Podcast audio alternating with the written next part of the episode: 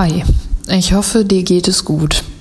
Systeme neu denken. Darum wird es aktuell und in Zukunft wohl an allen Stellen gehen. Merkst du das?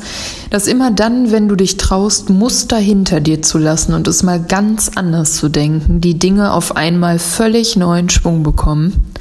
Die Gedanken sind frei. Die Möglichkeiten dann auch.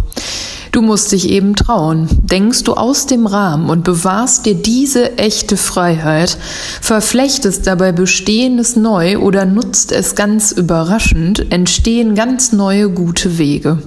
So ist das ja schon immer gewesen. Wie sonst sollten Menschen heute Bahn fahren, fliegen oder den Mond bereisen? Lass los, halt inne und träum einfach mal, wie das aussehen kann. Geht das vielleicht auch anders? Wie genau sieht das denn dann aus? Male die Vision, als wenn sie schon längst real wäre.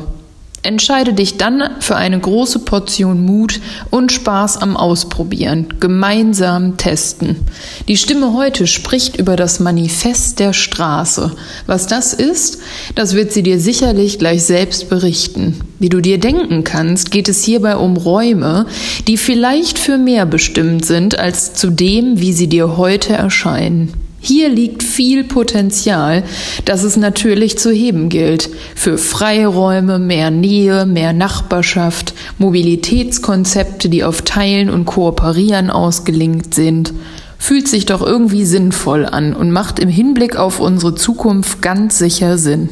Bevor ich jetzt weiter aushole, freue ich mich sehr auf die Stimme von Simon Wöhr, einem der Gründungsmitglieder von Paper Planes aus Berlin. Hallo, mein Name ist Simon Wöhr von Paperplanes e.V. Wir sind eine gemeinnützige Denkfabrik in Berlin und haben gemeinsam mit dem Wissenschaftszentrum für Sozialforschung Berlin und der Technischen Universität Berlin ein Manifest der Freien Straße veröffentlicht. Beim Manifest der Freien Straße geht es um ein radikales Neudenken unserer vertrauten Straßensituation. In jeder Straße in deutschen Städten stehen Autos. Private Autos, die im Durchschnitt mehr als 23 Stunden dort parken und circa 12 bis 15 Quadratmeter Stadtraum besetzen. Wir glauben, dass die Zeit gekommen ist und dass es vor allen Dingen auch die technischen Möglichkeiten gibt durch GPS und Internet, um sich einerseits Autos zu teilen, wenn man sie denn wirklich braucht, aber andererseits, um die Straße dringend auch einer anderen Nutzung zuzuführen. Die Straße kann genutzt werden für viele Dinge, die wir in Zukunft beim Leben in der Stadt, wenn es weiter attraktiv sein soll, unbedingt benötigen. Wir benötigen Raum, um andere Menschen zu treffen. Wir benötigen Raum, ähm, für ja, Nachbarschaft und äh, Austausch. Denn wenn man sich kennt und wenn man einander dann auch unterstützt, dann entsteht eine resiliente Nachbarschaft und, ein, und selbst in Krisensituationen eine, eine stabile Nachbarschaft. Andererseits brauchen wir die Straße natürlich für alternative oder neue Mobilität, für Fahrrad, für e kleine E-Fahrzeuge, äh, für Scooter und so weiter, die wenig ähm, Platz wegnehmen und die trotzdem schnell durch die Stadt fahren.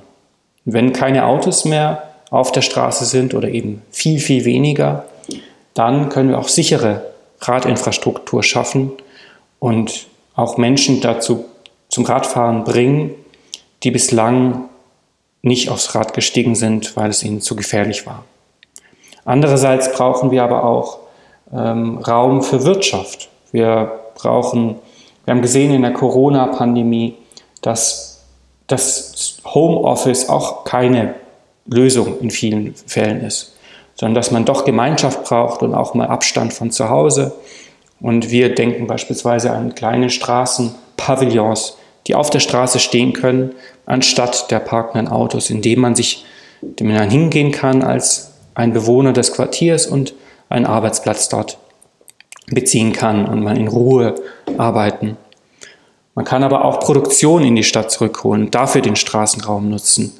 Ähm, für die Prozesse im, im, produzierenden Gewerbe sind längst nicht mehr so laut, wie sie vielleicht noch in den 20er, 30er Jahren waren, als man die Funktionstrennung, also das Industriegebiet erfunden hat, sondern es kann wieder viel mehr zurückkehren in das Quartier.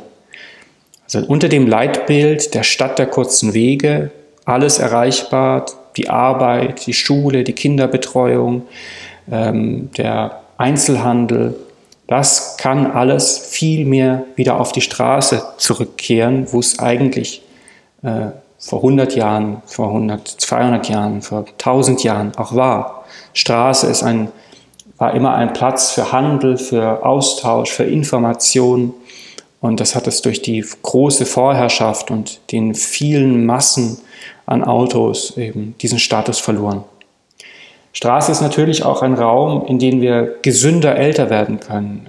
Wir werden alle, die Demografie in Deutschland wird sich so entwickeln, dass wir sehr viel mehr ältere Menschen haben und diese sich auch weiter bewegen sollten und rausgehen sollten. Dafür muss die Straße attraktiv sein, dafür muss es ähm, Plätze geben, wo man sich auch mal ausruhen kann.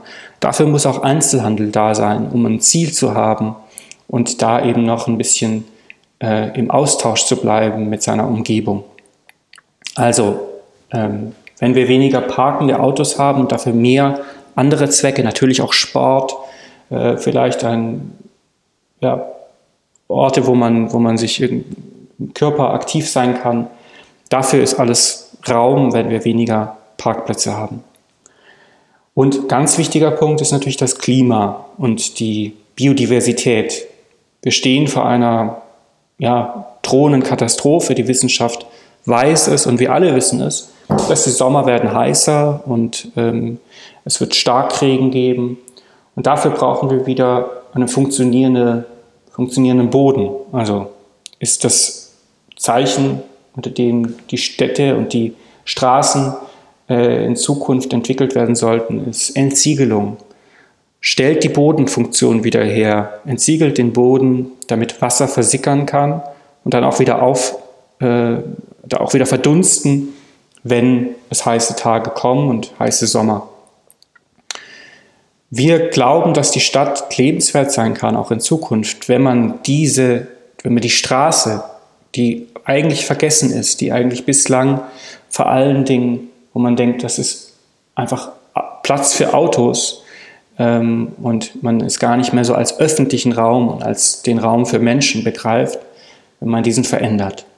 Dazu haben wir ein Manifest der Freien Straße veröffentlicht auf der Website www.straßen-befreien.de und dieses Manifest kann man auch unterschreiben. Erstmal würde ich Sie einladen, die Bilder anzuschauen, die wir da ähm, fabriziert haben, die vielen wissenschaftlichen Fakten, die diesen sieben Thesen, die wir da hier geschildert haben, ähm, unterliegen, die die stützen. Und auch Comics sind auf der Website. Und es wird auch, dieses gesamte Werk wird auch als Buch veröffentlicht. Im November, spätestens Dezember wird es soweit sein. Da gibt es eine deutsche und eine englische Version vom Manifest der Freien Straße. Melden Sie sich in unserem Newsletter an von Paper Planes e.V. aus Berlin. Ähm, und wenn das Buch dann rauskommt, es wird sehr unterhaltsam mit sehr vielen bunten und tollen Grafiken, für jeden gut zugänglich und ja, einladend, mal anders über Straße nachzudenken. Dazu will ich Sie animieren und freue mich auch auf Rückmeldungen, auf Feedback, auf äh, neue Verbindungen ähm, zu Ihnen und zu anderen Menschen, die sich um Nachhaltigkeit und das große Thema in Deutschland bemühen. Vielen Dank.